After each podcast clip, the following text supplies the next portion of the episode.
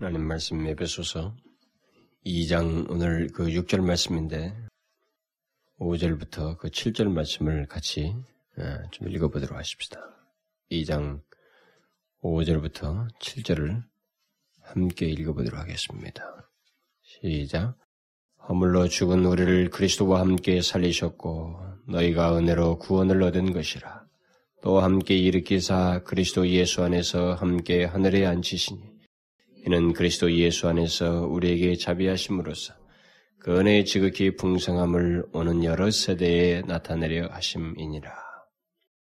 6절에 그 또 함께 일으키사 그리스도 예수 안에서 함께 하늘에 앉히시니 그 제가 지난번에는 그 6절에 어, 그 상반절에 있는 것 그리스도와 함께 일으키사라고 하는 그 말씀을 중심으로 해서 허물로 죽은 우리들을 하나님께서 그리스도와 함께 살리셨고 어, 함께 일으키셔서 그 새 생명 가운데로 있게 하셨다고 하는 그 사실을 살펴보았습니다. 어, 제가 지난번에 그 이 말씀을 전할 때도 어, 여러분들에게 언급을 했습니다만 바울은 여기에서 예수 그리스도께 일어난 것을 우리 그리스도인들에게 일어난 것과 그 병행하여서 언급을 하고 있습니다. 그리스도와 함께 살리셨고 일으키사 그 함께 하늘에 앉히시니 이런 내용들이 지금 다 그리스도께 일어난 그 일들이거든요. 실제적으로 그 그리스도에게 일어났던 일을 바로 우리 그리스도인들에게 일어나는 일로 병행해서 이렇게 설명을 하고 있습니다. 주님께서 십자가에 죽으시고 어, 장사되었다가 3일 만에 일어나셨고 40일 동안 이 땅에 계시다가 나중에 이제 승천하셔서 어, 하나님 우편에 앉으셨습니다. 바로 그와 똑같은 일이 우리 그리스도인들에게 영적으로 있다는 것입니다. 우리는 그 그리스도와 함께 살리심을 받고 일으키심을 받았, 받았고 또 이제는 하늘에 앉힌 바 되었다는 사실입니다. 여러분들 이 말이 무슨 말인지 어, 쉽게 납득이 안 갈 수도 있어요. 오늘 본문에 그 그리스도와 함께 하늘에 앉히셨다고 하는 이 말은 더더욱 어, 쉽게 여러분들의 이해를 못하는 경우도 있을지 모르겠어요. 근데 이것은 어, 지난번에도 제가 이미 언급을 할, 했습니다만 그리스도와 그 연합된 자로서 어, 지금 영적으로 하늘에 안심바 되었다고 하는 이것은 어떤 그 그리스도의 위치와 상태를 얘기하는 것입니다. 어떤 영적인 상태를 얘기하는 거죠. 그러니까 마치 우리가 그 어떤 몸으로 하, 지금 하늘에 안심바 됐다는가 뭐 이렇게 하, 그, 그런 것을 생각하면 안 됩니다. 이것은 그 앞에서 우리가 그리스도와 함께 살리심을 입고 그 일으키신 바 되었다는 것이 그리스도와 어, 연합된 자로서 우리의 영혼의 그 어떤 그 일어나는 역사, 우리 영적인 역사를 지금 얘기한다고 했으니까 다시 말하면 우리 영혼의 그 새 생명을 얻고 그 생명을 나타내면서 살게 되었다는 것 이런 것들이 결국 일으키사 함께 살리신 받고 일으키셨다고 하는 그 내용이라고 했던 것처럼 여기 하늘에 안심받은 것도 바로 그런 어떤 영적인 현재 그리스도인들의 영적인 상태와 위치를 말하는 것입니다. 이런 말을 그 실질적으로 어, 제가 그 오늘 그 제일 사실이 그이 예수 그리스도의 역사와 관련해서 우리에게 병행하는 이 병행해서 말하는 이 6절의 이 말씀에 오늘 하늘에 앉으시다는 이 말은 사실 설명하기 설명을 하기에는 조금 역부족이지만 내용은 가장 풍성하고 가장 큰 내용을 담고 있어요. 제가 이 설교를 준비하다가 상당히 그 좀 딜레마에 빠졌어요. 왜냐면은 저는 이 지난주 지난번에 그 함께 일으키사를 설교를 하고 있을 때 그 함께 하늘에 앉으시니라는 이 구절을 제가 굉장히 큰, 아주 그 감동이 큰 감동을 내가 얻을 것이라고 저는 믿고 있었고 또 그 내용이 설명할 것이 많을 것이라고 하는 어떤 그런 예상을 하고 이제 그때 거기서 마무리를 지었는데 막상 이 설교를 준비하는 가운데서 어, 이것이 그 어떤 가지고 있는 내용이 풍성하더라도 그것을 일체적으로 상세하게 그 설명하기는 어, 역부족이고 제가 어떻게 제한되어 있다고 하는 것을 어, 어, 준비하면서 느꼈어요. 그래서 예상 밖으로 이 내용을 그냥 그 쉽게 축약적으로 이렇게 짤막하게 정리가 돼버려 가지고 그냥 그렇게 설교를 마무리를 하게 되었습니다. 그래서 이 내용이 하늘에 앉으신이라고 하는 이 내용이 담고 있는 그 풍성한 것을 그렇게 제가 이렇게 예상했던 것만큼 그 기대만큼 못할 것 같아요. 어, 제가 그 얻지를 못했어요. 깊은 더 많은 묵상도 하지 못해서 아마 그런지는 모르겠는데 그러지 못했어요. 근데 저로서는 그런 욕심이 있습니다. 항상 음, 제가 어떤 본문을 손댔을 때 그 본문을 다시 설교할 기회가 오긴 와요. 오기 때문에 언젠가는 다시 할 수 있지만 그래도 내가 지금 현재 이 번 설교를 할 때 이 본문을 가지고 할 때는 지금 이, 이, 시간에서 최선을 다해서 여기서 최대의 것을 내가 못 얻고 그냥 대충 이 본문을 마무리하고 지나가면 저는 그 본문에 대한 그, 그 후에 그 그때 또 충분히 설교하지 못한 것 그리고 그것을 그냥 그, 그 남겨놓잖아요. 뭐 테이프로도 남고 그 여러분들의 기억으로도 남고 모든 거 남잖아요. 이게 저한테는 아주 그 불만스럽고 안타깝거든요. 그래서 제가 지금 잊지 못한 그 설교가 뭐냐면은 그 시편 1편 강의를 하다가 제일 마지막 설교를 송구인신 예배 때 설교를 했어요. 그 송구인신 예배 때 설교를 한 시간이 짧아가지고 그 마지막 내용이 굉장히 결론을 아주 잘 내려야 될 부분이에요. 더 풍성하게 해야 될 부분인데 시간이 쫓겨가지고 골격만 얘기고 말아버렸어요. 그러니까 흐름이 있기 때문에 흐름 속에서 마지막 설교를 했을 때하고 그것만 따로 뺐을 때가 완전히 다르거든요. 그러니까 그 흐름이 전개되고 있었기 때문에 계속 여러분들이 그 시리즈를 듣고 있었기 때문에 끝부분은 아무래도 그 내용을 더 풍성하게 해서 끝내버렸어야 되는데 너무 제가 무리해가지고 그것을 어, 제대로 그 풍성하게 어, 기대에 못 미치게 말이죠. 그냥 골격만 하고 말한 것이 저한테는 잊을 수가 없어요. 아주 아주 후회스러워요. 그런 마음이 있기 때문에 이 본문도 사실 그런 어, 항상 그 아쉬움이 남기지 않으려고 하는 욕구가 있기 때문에 뭔가 기대를 가지고 이것을 했는데 아이 비슷하게 그 골격에서 탁 멈추니까 제가 아주 정말 준비를 끝내놓고 말이죠. 아주 당황스러웠다고요. 근데 어, 그것은 제가 먼저 기대가 컸기 때문에 아마 그럴 수도 있습니다. 왜냐하면 이 하늘에 앉히시라고 하는 이 내용은 우리가 설명하기는 좀 힘들지 모르지만 이 내용은 굉장히 극치의 내용을 지금 얘기하고 있거든요. 이제 그리스도인에게 있어서 그리스도와 연합된 자로서 우리에게 있는 병행적으로 설명하는 것 중에서 그와 함께 살리셨고 일으키사 하늘에 앉으시는 이것은 가장 큰 절정을 얘기하는 거예요. 가장 중요한 내용을 얘기하는 것이고 아주 우리에게 있어서 어, 분명히 알고 있어야 할 어떤 최고의 내용을 지금 전달을 하려고 하고 있는 것이거든요. 근데 그것을 충분히 얻지 못했고 이 전달하는데 제약을 받는다는 것이 내게 있어서는 아주 정말 아쉽습니다.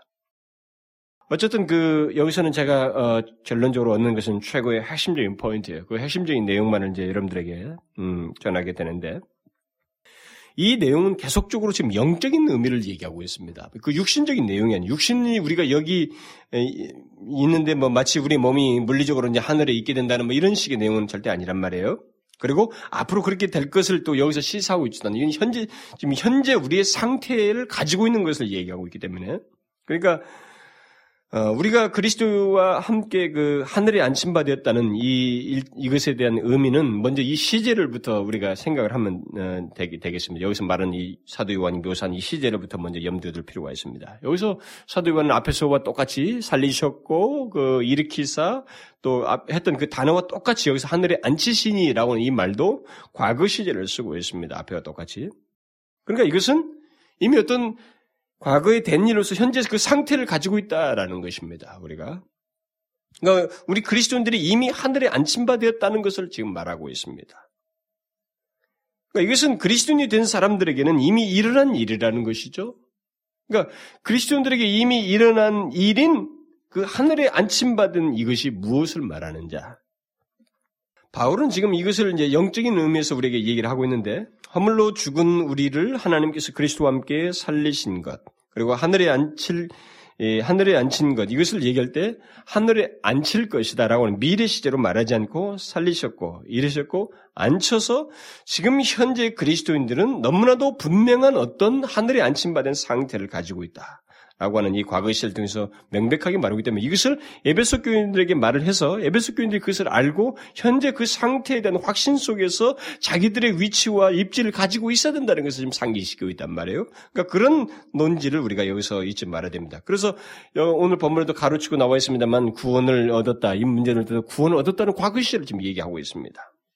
그러니까 너희가 구원을 얻을 것이다. 이렇게 말하지 않냐고? 구원을 얻었다. 살리셨고, 일으켰고, 앉혔고, 구원을 얻었다 이렇게 말하고 있어요.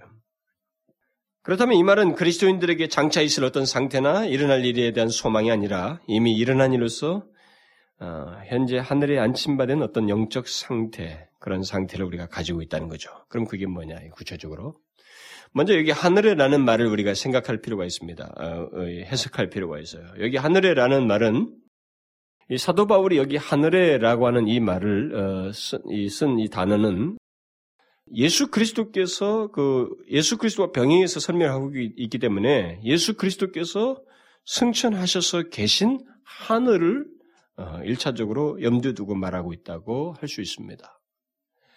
어, 이 하늘은 이미 사도 바울이 자기가 그 고린도서에서 말한 것처럼 어떤 자기의 체험 속에서도 어, 어, 경험했던 그, 그, 체험을 하고 나서 묘사한 그 하늘과 또 같은 말입니다. 그러니까 그가 그 고린도서 묘사하는 것처럼 이전에 그 셋째 하늘에 끌려 올라간 적이 있다고 그랬잖아요.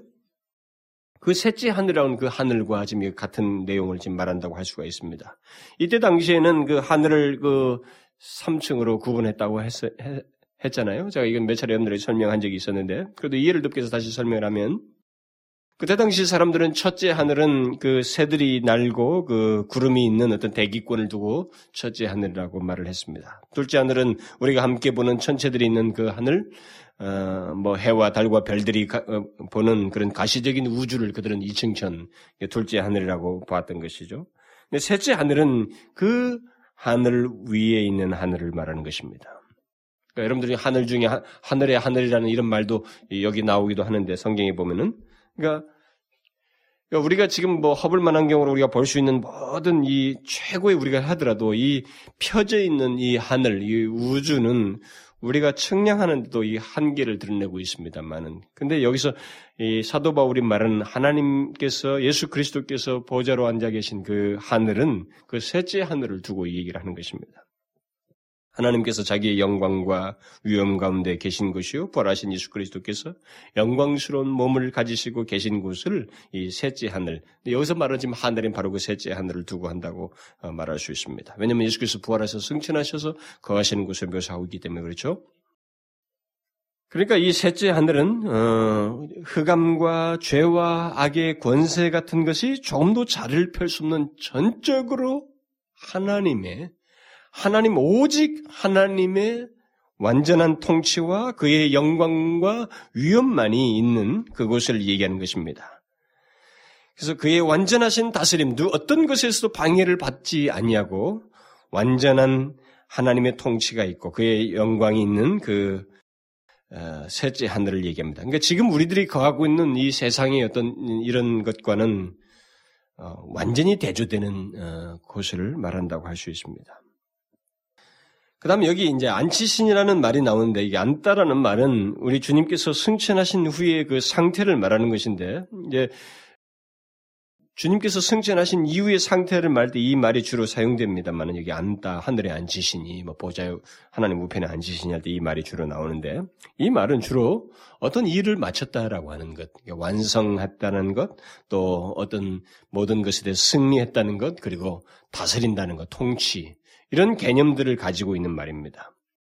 그러니까 우리는 예수 그리스도께서 실제로 뭐 어떤 한 장소에 딱 뭐 앉아 있다고 해서 어떤 공간적인 물리적인 어떤 환경에 한 자리에 딱 앉아 있다고 자꾸 생각하면 안 됩니다.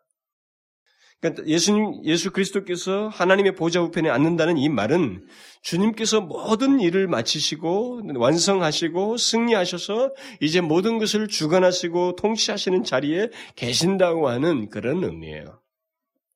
그러면 이제 우리 그리스도인들이 함께 하늘에 안침받았다는 이것의 실제적인 의미가 무엇인가? 앞에서 하늘에 안침받았다는 것이 현재 그리스도인의 상태를 말한다고 했는데 이게 구체적으로 어떤 상태를 말하느냐는 거죠.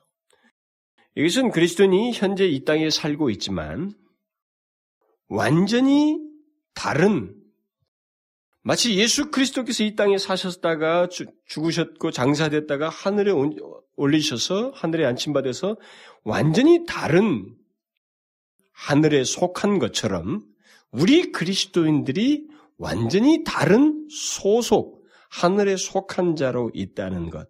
그리고 영원히 흔들릴 수 없는 완전한 그리고 안전한 위치에 있다는 것을 말해주는 거예요. 이 하늘에 안침받았다는 그리스도인들이 이 땅에 지금 현재 살고 있는데 하늘에 안침받았다고 말을 하고 있단 말이에요. 그러니까 이것의 실제적인 의미가 무엇이냐는 거예요. 과거형으로 좀 말해 우리의 현재 상태를 얘기하는 건데 이게 뭘 말하느냐는 말이에요. 영적인 의미는 말하는데 그것은 우리가 이 세상에 살고 있긴 하지만 우리의 이 존재가 말이죠. 완전히 다른 예수 그리스도께서 이렇게 이 땅에 사시고 이렇게 하셨죠. 장사되고 부활하고 승천하셔서 완전히 다른 완전한 그 하늘에 속한 자, 하늘에 그 자를 펴신 그 계신 것처럼 우리가 이제 완전히 다른 하늘에 속한 자로 있게 되었다는 것. 그리고 이제는 도저히 어떤 것에 의해서 흔들리거나 무슨 뭐 이렇게 지배를 받을 수 없는 완전히 흔들릴 수 없는 위치에 우리가 있게 됐다는 것을 말해주는 것입니다. 현재 그리스도인의 상태가 그렇다는 거예요. 현재 그리스도인들의 위치가 그렇다는 것입니다. 이제 그리스도인은 더 이상 죄와 마귀와 세상의 지배를 받지 않는다는 것입니다. 여러분 지배를 받는 것 어, 우리가 여러분 로마서를 보면 이제 나중에 다 설명이 나옵니다만 뭐 6장이라든지 보게 되면 우리가 죄의 지배를 완전한 종속된 지배를 받지는 않습니다. 우리는 단지 이렇게 실수를 하고 연약하고 그러지만 우리의 그 지배는 하늘이에요. 하나님 나라예요. 성령의 지배입니다. 그러니까 우리는 더 이상 이제 예수 그리스도께서 죽으시고 부활하셔서 승천해서 하늘에 안침받은 그런 것처럼 어떤 확고한 입지를 우리가 지금 가지고 있다는 거예요. 이 입지는 결국 무엇이냐? 하늘에 안침받은 곳에 거기에는 아까도 말한 것처럼 어떤 죄와 악과 흑암의 권세가 거기에는 어떤 것을 방해하거나 그걸 지배할 수 없는 것처럼 그리스도인의 위치가 그렇다는 것입니다. 더 이상 죄와 마귀와 세상의 지배가 그리스도인들을 예, 이 존재를 뒤바꾸거나 흔들리 흔, 완전히 무, 무효로 할 수 있는 그런 영향을 못 미친다는 거예요.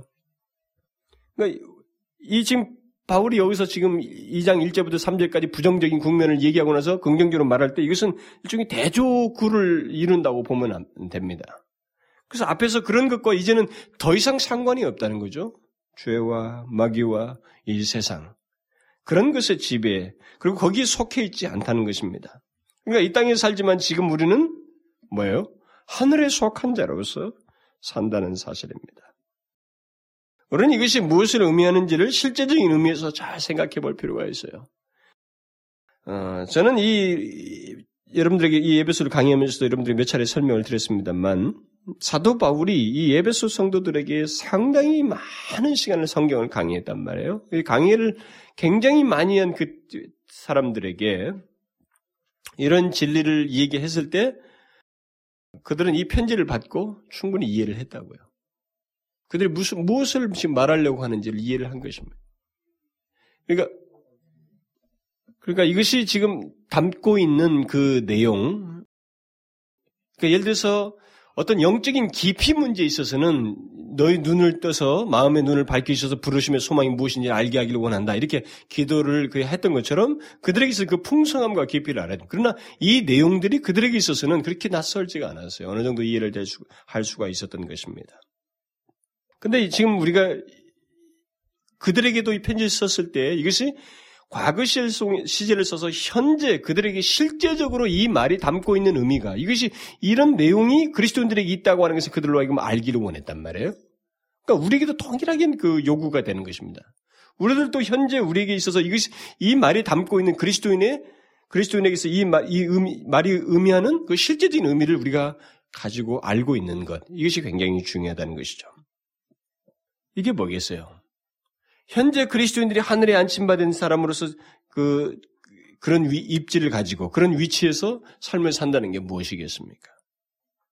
이것은 어떤 때는 제가 가끔 설교하다 보면 오전 설교하고 이렇게 연관되는 것도 있고 뭐 중복되는 경우도 있어요. 오후 내용은 분명히 본문은 다른데 말이죠. 좀 비슷한 경우에 맞아떨어진 거. 물론 오전 설교를 다 해놓고 이제 오후 어, 설교를 준비하는 경우인데도 어떻게 그렇게 되는 경우가 있는데 오전과도 좀 연관이 되겠습니다만은 그리스도인에게 있어서 이 땅에 살고 있지만 이게 어느 정도 개별 독특하고 이게 완전한 그 어떤 신분, 입지, 위치를 가지고 있느냐면 하나님 아니면 그리고 하늘의 권세가 아니면 이 입지를 바꾸질 못해요.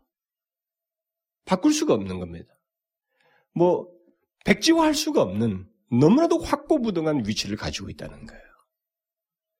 이미 앞에서도 우리가 1장 그 3절부터 14절까지 설명하면서 충분히 그 기초가 되는 내용을 했습니다만, 삼위일체 하나님이 어떻게 우리의 구원과 관련된 일을 설명을 했습니다만, 바로 그런 내용들이에요.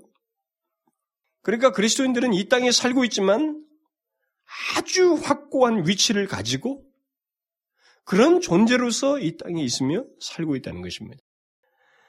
마치 예수 그리스도께서 부활 승천하셔서 하늘에 안침받은 것처럼 확고한 거예요. 그 사건과 병행되는 확고한 위치를 말하는 것입니다. 비록 이 땅에 살고 있지만 이 시제를 잘 생각하셔야 돼요. 예수 그리스도의 승천 얘기를 하, 승천해서 하늘에 안침받은 것을 얘기하면서 우리에게 있어서 현재 그 위치를 얘기하고 있다. 그런 위치와 입지를 얘기하고 있단 말이에요.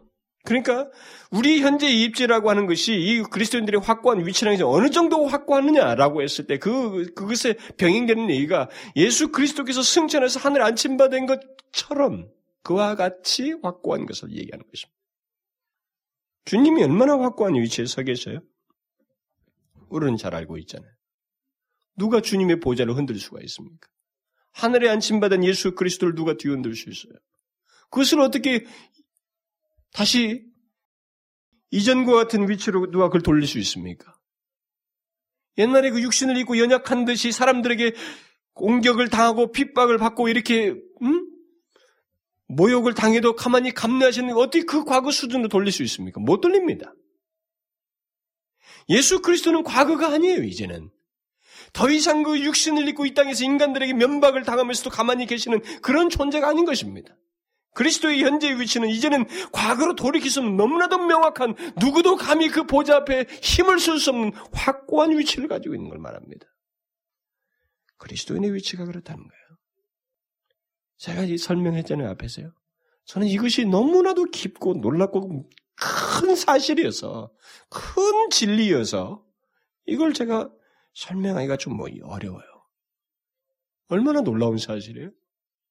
바울이 이 얘기를 하면서 그리스도인들에게 너희가 하나님께서 우리를 하늘에 안침받았다고 하면서 이 말을 했을 때 우리를 얘기한단 말이에요. 근데 그걸 지금 누구하고 병행식에서 얘기한단 말이에요. 예수 그리스도를 얘기하고 있어요. 예수 그리스도와 병행식에서 얘기하고 있단 말입니다. 얼마나 큰 사실이에요. 결국 하늘에 안침받았다는 것은 우리 그리스도인들이 이 땅에 살지만 이 땅에서 도저히 어떤 것에서도 흔들릴 수 없는 확고한 이치를 가지고 있고 확 확정된 소속의 속에서 확정된 신분을 가지고 이 땅에 존재한다는 거죠. 그런 자로서 있다라는 것입니다. 죄와 사단과 세상이 더 이상 그리스도인을 이렇게 마음대로 하지 못해요. 유혹은 할 수 있어도. 그래서 여러분 성경에 보면 사단을 대적하라 그러잖아요. 마귀를 대적하라. 이런 게 다 뭡니까? 어떻게? 이전에 우리가 마귀에게 여기서 배웠던 것처럼 공중권에서 잡은 자를 따랐잖아요. 꼼짝없이 그냥 따라다녔던 거예요. 거부 능력이 없이 따라다녀. 어떻게 대적한다는 거예요.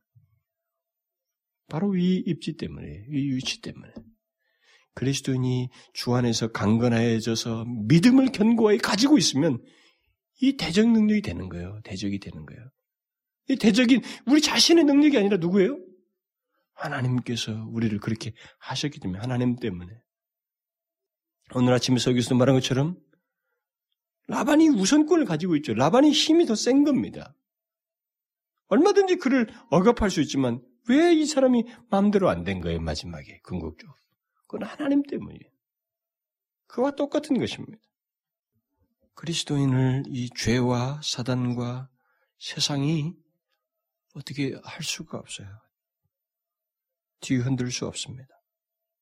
죄가 주는 뭐 형벌, 결과 이런 것들이 그리스도인의 이 위치를 어떻게 백지화할 수가 없어요. 바꿀 수가 없습니다. 하나님의 진노 또한 그리스도인과는 상관이 없습니다. 이미 그리스도인은 위치가 하늘에 안침받은 거예요. 더 이상 어떤 것이 예수 그리스도 이미 승천하신 예수 그리스도에게 어떻게 할 수 없는 것처럼 그리스도는 현재 위치는 누구 다른 것에 석박될 수 있는 그 위치가 되지 않아요. 그러니까 우리는 이런 성경에서 말할 때 그리스도인이라고 하는 것에서 오늘날 일상적으로 감상적으로 윤리적인 차원에서 조금 나아지는 것, 그저 예수 믿으니까 어떤 생활을 조금 나아하는 정도 이 정도로 생각하면 안 돼요. 제가 여러분들에게 몇 차례 이런 얘기를 하고 있습니다만 그건 아닙니다. 그리스도인의 그 신분과 독특함과 위치는 이것은 하나님만큼 가치 있는 거예요. 결국은 그렇게 묘사가 되고 있는 거예요. 예수 그리스도께서 죽으시는 것만큼 하나님의 아들이 오셔서 죽으신 것만큼의 가치가 이제 그리스도인에게 부여되어 있는 것입니다. 이것을 알아야 돼요. 그래서 그리스도인이라고 하는 그 위치와 이 입지는 천상보다도 가치 있어요. 하나님이 만드신 모든 피조물보다도 더 가치가 있는 겁니다. 그들이 우리들이 잠시 이 땅에 살아 지나가고 지금 이 모든 우주는 더 오래 존속하고 있지만 그것보다도 더 가치 있는 것이 그리스도인 한 사람이에요. 우리는 특별히 이런 것이 하나님에 의해서 하나님에 의한 역사로 어, 있게 된 것이고 이것은 실제적으로 하나님에 의한 사실이지만 이 사실도 우리가 기억해야 되고 동시에 하늘에 안침받은 그리스도인의 실제적인 이제 그 존재의 드러남, 네, 다시 말하면 삶 또한 같이 병행해서 생각해야 됩니다. 그것은 이렇게 하늘에 안침받은 어떤 것의 죄와 세상과 마귀의 그 지배를 받지 않을 그런 흔들릴 수 없는 위치라고 한다고 한다면 한다고 할때이 그리스도인은 실제적인 삶 속에서 그것이 이제 어떤 증명이 증거가 있을 거라 이 말이죠. 그것도 같이 병행해서 생각해야 됩니다. 다시 말하면 예수 그리스도인이 되고 나 그리스도인이 되고 나서 우리는 어, 우리에게 생기는 변화 중에 하나가 내게 생긴 어떤 신분상의 어떤 영적인 변화, 하나님께서 나를 어떻게 예수 그리스도로 말하면 어떻게 구원하셨다고 하는 이 사실만이 아니라 그 사실로 인해서 우리가 실제로 바뀐다고요. 가치관이 바뀐다거나 삶의 방식이 바뀐다거나 내가 그런 하늘에 안침받은 사람이라고 하는 것에 대한 그 바뀐 모습이 우리 가운데 있다라는 것. 그걸 우리가 병행해서 생각을 해야 됩니다. 죄의 지배를 받지 아니하고 죄에 종속되지 아니하고 이렇게 죄를 분별하고 삶을 살아가는 그런 것이 우리 가운데 실제로 병행해서 삶이 있다는 것을 생각해야 됩니다. 그러니까 이런 면에서 보면 하늘에 안침받지 않은 사람들, 결국 넌 크리스천들은 세상을 이기지 못하고 끌려가고 세상 풍속을 쫓고 그렇게 살아가요. 그러나 그리스도인은 이제 그, 그 분명히 그 보인다고요. 세상이, 세상 풍속이 마음대로 못 끄는 존재가 되어버린 거예요. 이전에는 그랬는데. 그리고 죄가 마음대로 이 사람을 지배하지 못하는 그런 존재가 되어버린 거예요. 마귀 또한 마찬가지입니다. 그것이 뭐예요? 그리스도인이 죄의 집에서 벗어난 것이고 공중권세의 지배 아래 있지 않다는 것이고 이 세상에서 벗어났다는 것입니다. 오히려 그리스도는 세상을 이기는 자라고 성경이 묘사하고 있잖아요. 그래서 요한 요한 요한이 요한이 있어서 말을 하잖아요. 하나님께서 난 자마다 세상을 이기느니라. 그리스도인은 이론적인 존재가 아니에요. 제가 종종 이게 설교를 하고 나면 어, 가끔 듣는 것 중에 하나가 뭐냐면 현실 얘기를 하는 사람들이 있어요. 제가 언젠가는 뭐 믿음과 현실 문제에 대해서 정말 그것은 집중적으로 한번 설교할 내용이에요. 다시 한번 제가 간간히 언급을 했지만 다시 한번 그걸 좀 상세하게 설명을 할 기회가 있겠습니다만 현실 문제를 얘기하고 그러면서 이 설교가 성경 내, 이 성경의 말씀이 다분히 자기에게 이론적이다. 너무 이론적이다. 그것은 어디까지나 현실과 상관이 없다. 그것은 어디까지나 받아들이기는 좀 힘든 이론이다. 이렇게 생각하고 받아들이는 사람들이 많아요. 그렇게 말을 하는 사람들이 있습니다. 그것은 그 사람들의 그, 그런 말을 하는 사람들의 100%는 뭐냐면 자기가 이미 현실과 이 다른 그 성경 밖의 것들, 그 자기가 처해 있는 현실과 어떤 욕심들, 여기에 놓지 않는 욕심과 마음을 가지고 전, 가지고 있는 상태에서 그 말을 보통 해요. 거의 다. 여러분이 보시면 알지만, 제가 이제 말을 하는 뭐냐면, 그리스도인은 이론적 존재가 아닙니다. 그러니까 저도 지금까지 설교를 했지만 그리스도인이나 성경의 어떤 내용을 이론적으로 말한 적이 없어요. 대단히 실험적이고 실제적이고 우리의 현실적인 삶 속에서 관련된 것들을 많이 제가 항상 얘기를 했, 습니다 그 바울이 아무리 우리와 좀 구별된 듯 탁월한 그런 모습 믿음의 본을 보였어도 그의 모든 삶이 실제 우리 현실 속에서 있어야 될 문제라는 것을 제가 항상 강조하면서 설명했어요. 근데 여러분들이 이것을 잘 알아야 돼요. 이 하나님의 말씀이 우리 현실 속에서 인정이 안 되고 이론적이다고 자꾸 판단되고 있으면 우리가 지금 서 있는 위치는 성경과 상관없는 믿음이 없는 위치고 현실에 빠져 있고 다시 말하면 그런 죄와 세상에 속해 있어요. 세상 풍속을 쫓고 있기 때문에 그런 말을 하는 것입니다. 여러분 보십시다. 성경이 만약 그런 현실적인 시각을 만약 그런 식으로 말을 한다면 그야말로 이 아브람 보고 가나안으로 가라는 게 얼마나 비현실적이에요. 모든 게 그렇게 보이는 것입니다. 성경은 이런 내용을 말할 때도 우리에게 이론적으로 말하지 않아요. 그러니까 그리스도인은 이론적 존재가 아니라는 것입니다. 하늘에 안침받았다고 하는 것은 이것은 하나님에 의한 역사거든요. 하나님께서 예수 그리스도로 말미암아 우리에게 허락하신 영광스러운 위치와 신분과 이 입지를 말하고 있단 말이에요. 그러면 이것이 그러면 하나님께서 하셨어. 너는 그런 대상이야. 그럼 되새겨라, 믿어라, 머릿속으로 인식해라. 그렇게 해서 끝나는 거예요? 아닙니다. 왜 그래요? 우리가 그렇게 그런 그리스도인이 되고 나서 우리에게 뭐가 바뀝니까? 있을 수 없는 일이 하나 바뀌는 게 뭐예요? 죄에 대한 지각이에요. 사단에 대한 저항입니다. 세상에 대한 우리가 이 반대와 적대를 한다는 것입니다. 이것은 영적인 역사와 능력이 아니면 안 되는 거예요. 이것은 하늘에 안침받은 그 입지를 가지고 있지 않으면 할 수 없는 것들입니다. 그러니까 다분히 내가 하늘에 안침받았다는 이 사실은 현실적인 삶 속에서 증거를 나타낼 수밖에 없어요. 가치관의 변화, 삶의 방식에서의 변화, 그런 증거들을 반드시 갖게 되어 있다는 거죠. 그래서 그것을 우리가 병행적으로 생각을 해야 돼요. 이것을 실제적으로 예배석 교인들이 현실 속에서 알고 살기를 바랬고, 그것을 지금 바울이 상기시켜주고 있는 것입니다. 그러니까 우리에게도 그건 마찬가지예요. 그러니까 우리는 존재에서뿐만 아니라 삶에 있어서도 아주 확고한 위치를 가지고 있고 그런 존재라고 하는 사실을 잊지 말아야 돼요. 그런데 우리 그리스도인들이 하늘에 안심받았다는 것은 죄와 마귀와 이 세상의 그 지배 아래 있지 않다는 이 정도의 내용이 아닙니다.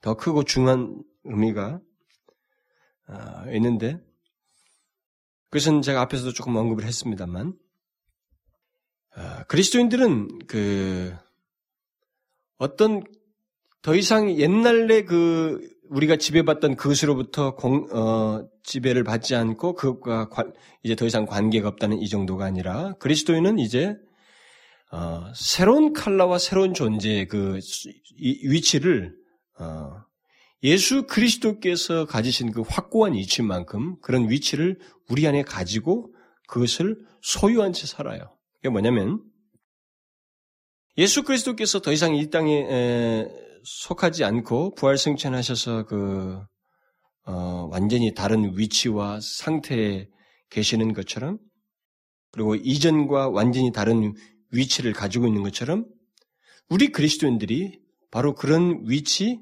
흔들릴 수 없는 완전한 구원, 하나님이 허락하시기로 결정한 그 완전한 구원을 가지고 현재를 삽니다.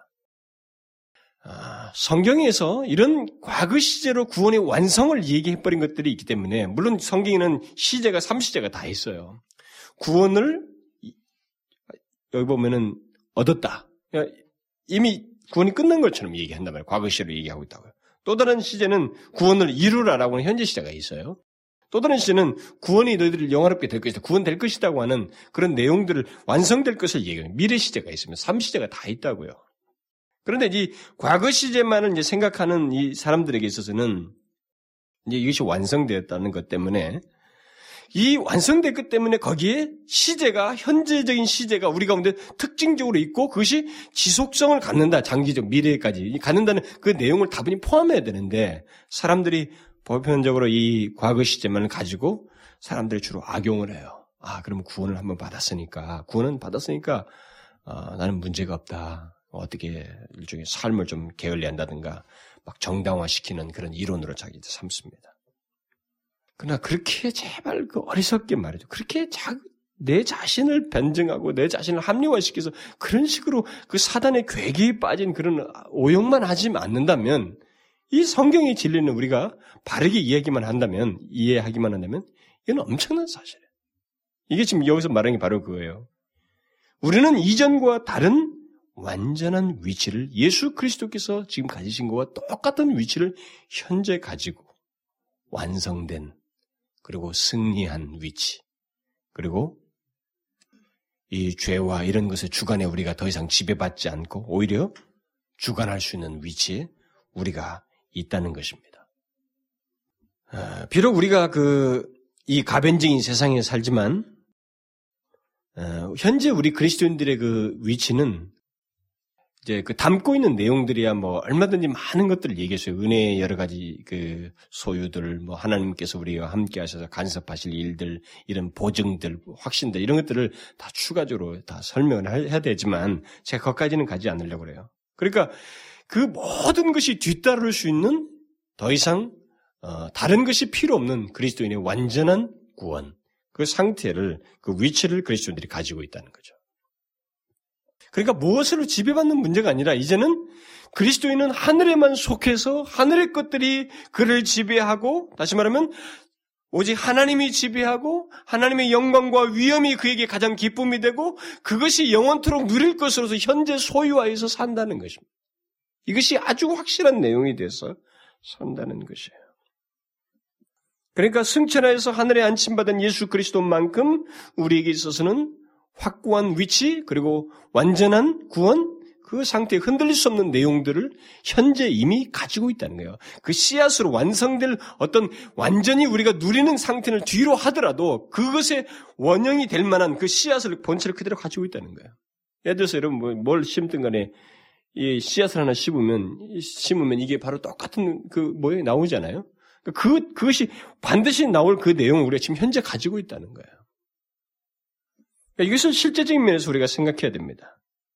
그러니까 성경에 기록된 사람들이 이 세상을 살면서 많은 성경의 위인들이 이 세상에 살면서 이 세상에 속하지 않은 자처럼 확고하고 단호한 태도를 보이는 장면이 성경에 굉장히 많이 나와요. 이런 것들을 우리가 바로 이것과 관련해서 어, 설명할 수 있습니다.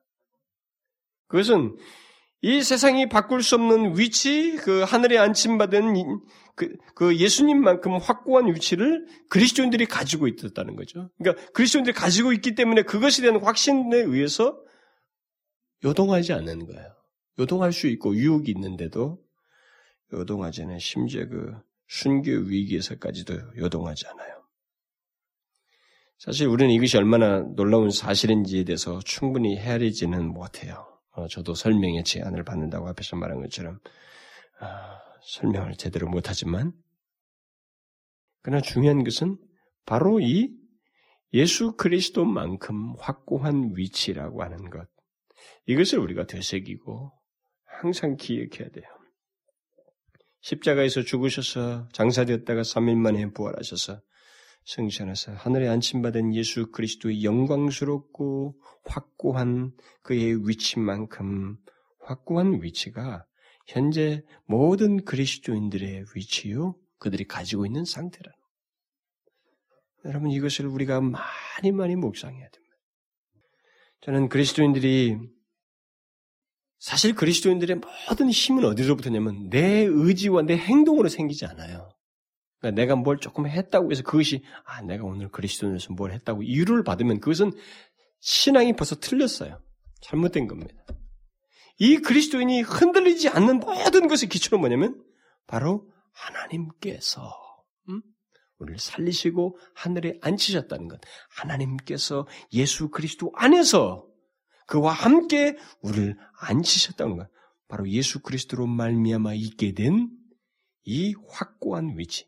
바로 하나님 안에서 우리가 힘을 얻게 되고 어떤 삶을 사는데 그리고 오히려 그것이 위로가 되고 지치지 않게 하는 원인이 되고 기쁨과 감사가 돼야지 몇몇 무엇을 내가 행한 것 때문에 아 내가 좀 오늘은 음, 그리스도 나왔다 하고 위로를 받으면 그 사람이 벌써 틀렸어요. 그 신앙은 아주 잘못된 거예요. 그건 위험해요.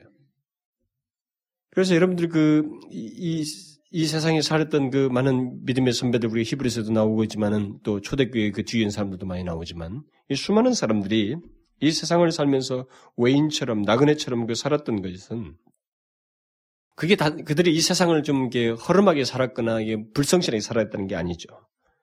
그들이 바로 자기들의 위치와 소속을 확신하고 있었기 때문에 살았, 그렇게 사는 거예요. 만일 여러분 이걸 잘 생각하셔야 돼요.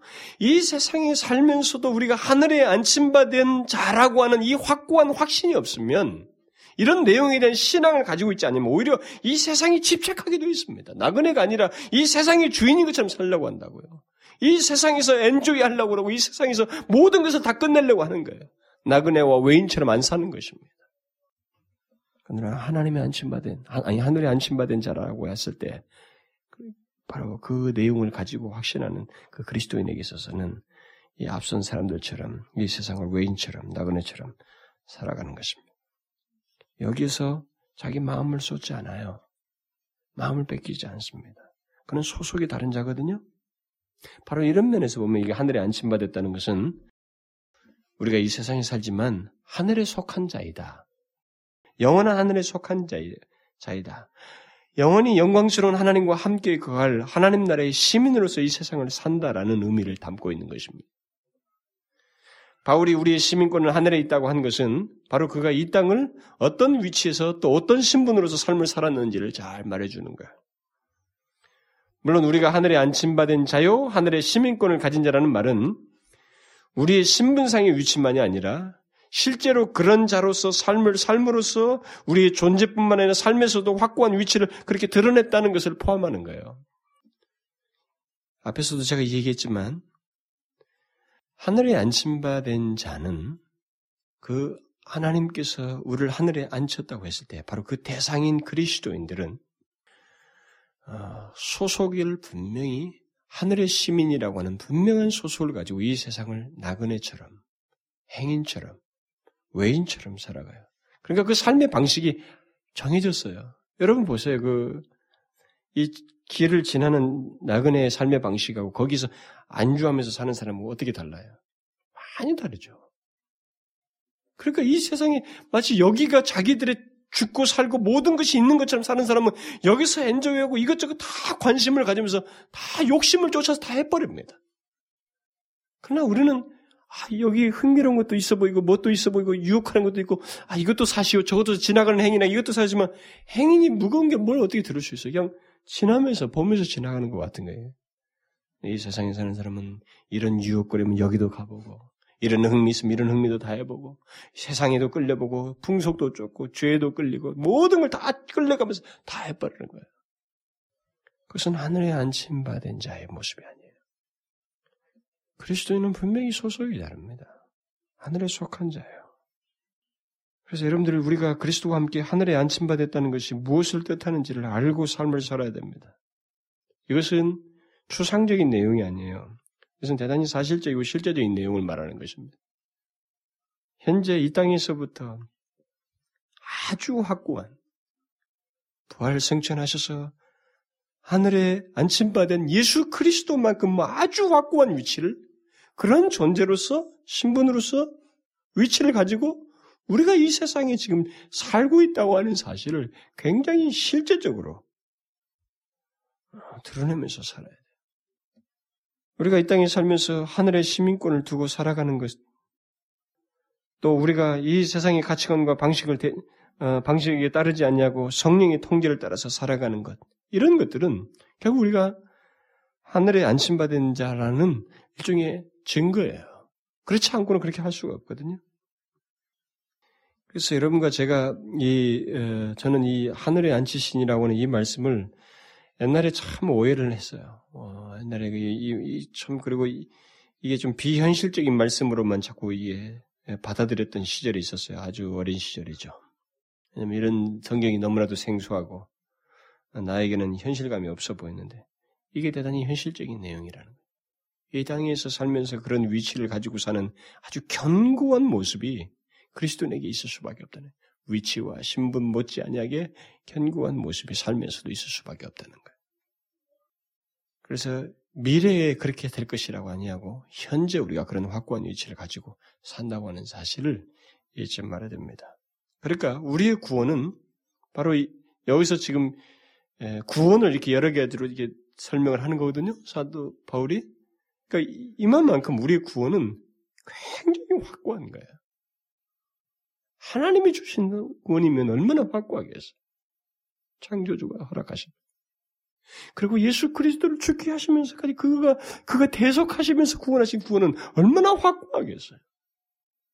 함께 살리시고 함께 일으키셔서 함께 하늘에 앉힌 바되 앉힌 그런 정도의 확고한 구원이라는 말입니다. 여러분 우리가 이 이런 분명한 영역과 우리의 분명한 위치를 잊지 아니하고 내 자신의 위치를 기억하고 도무지 섞일 수 없는 이 분명한 하늘에 속한 하늘의 시민이라고 하는 이 확신을 가지고 살 때 우리에게 삶에 있어서는 내가 뭘 의식하지 않아도 이게 아주 자연스럽게 삶의 특징을 드러냅니다. 그래서 여러분과 저는 하늘에 안침받은 자의 그 영광스러움이 무엇인지에 대해서 지금 그 위치에 있지만 또 그 맛을 조금씩 보고 있어요. 여기서 뭐예요, 그게? 어떤 맛을 보고 있습니까? 하늘에 안침받았다는 것의 그, 그 영광스러운 그 어떤 맛이라고 하는 게 뭐겠어요? 여러분 아까 앞에서도 말했지만 하늘에는 죄가 주는 두려움이 없습니다.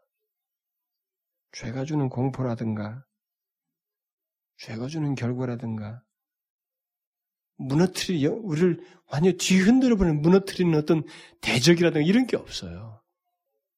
그러니까 그런 결정적인 내용이 행사가 안 된다는 것이죠. 결국 우리가 지금 현재 그러죠.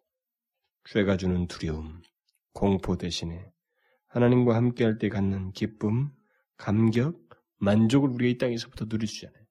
우리가 맛보게 되잖아요. 하나님 안에서 영원히 누릴 그 안식을 우리가 이 땅에서부터 조금 맛보잖아요.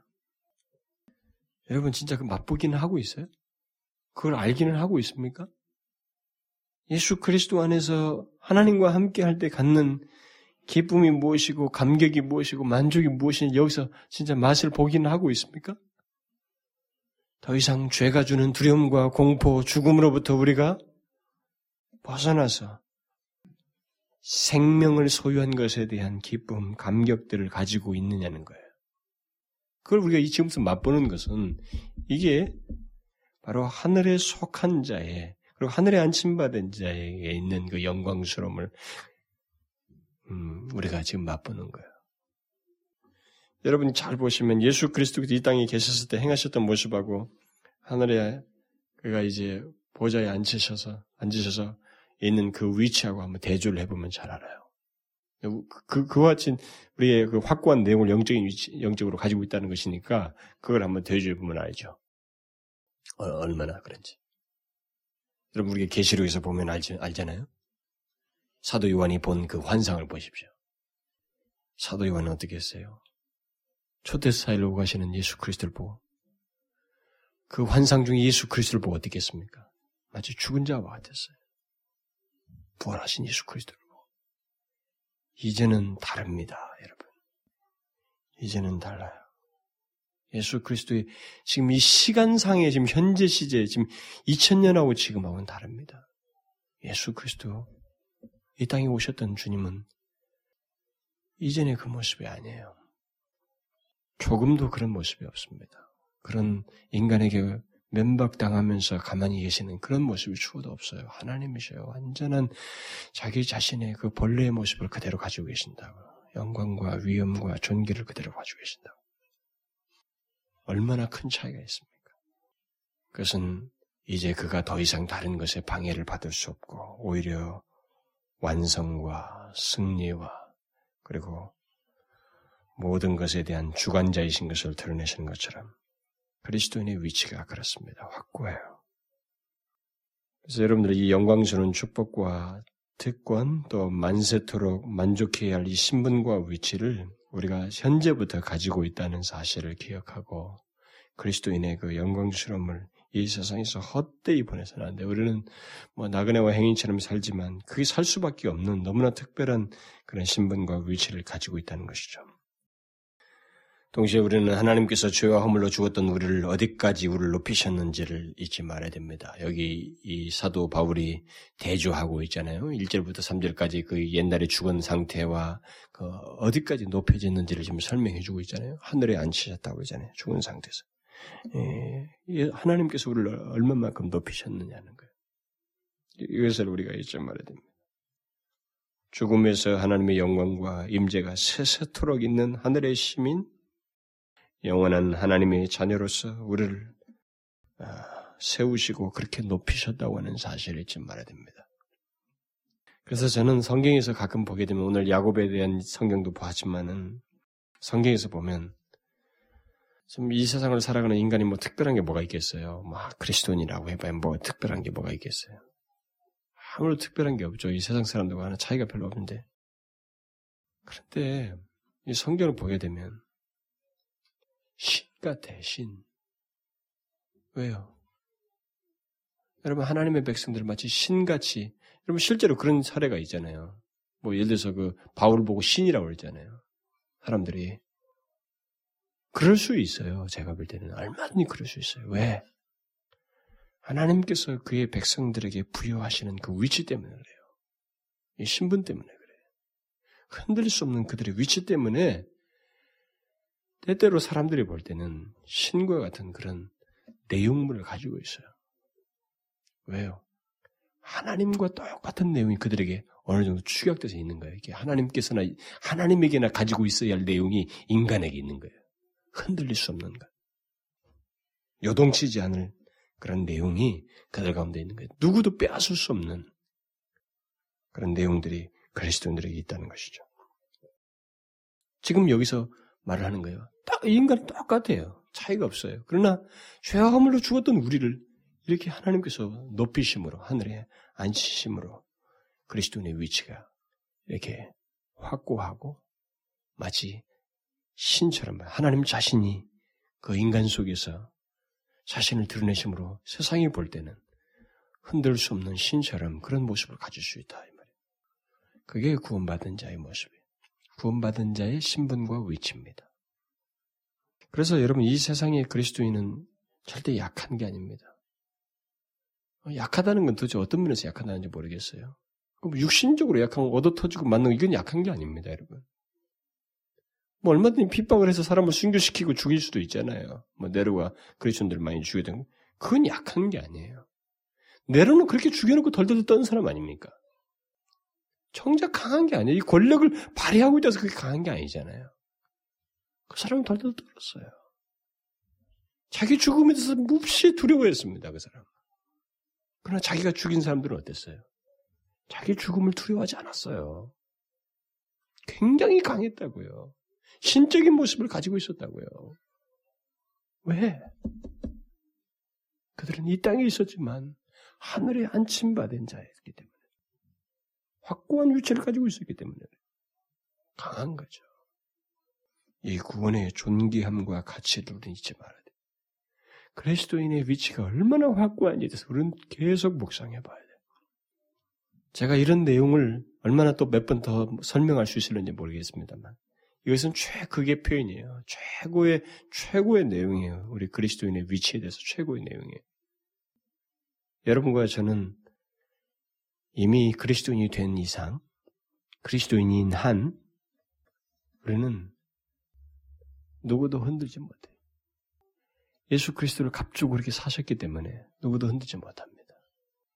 우리는 지금부터 육신이 있고 있지만 영원, 영원한 생명을 소유한 채 살고 있는 거예요. 우리에게 흘러가는 이 시간은 여기에 있기 때문에 생기는 일이에요.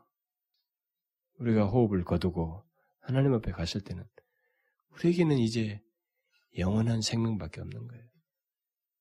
하나님의 현재의 구별이 이 세상에서 하나님을 믿음으로 그를 구별하신 것이, 그를 구원하신 것이 얼마나 가치 있는지에 대해서는 상상할 수 없습니다.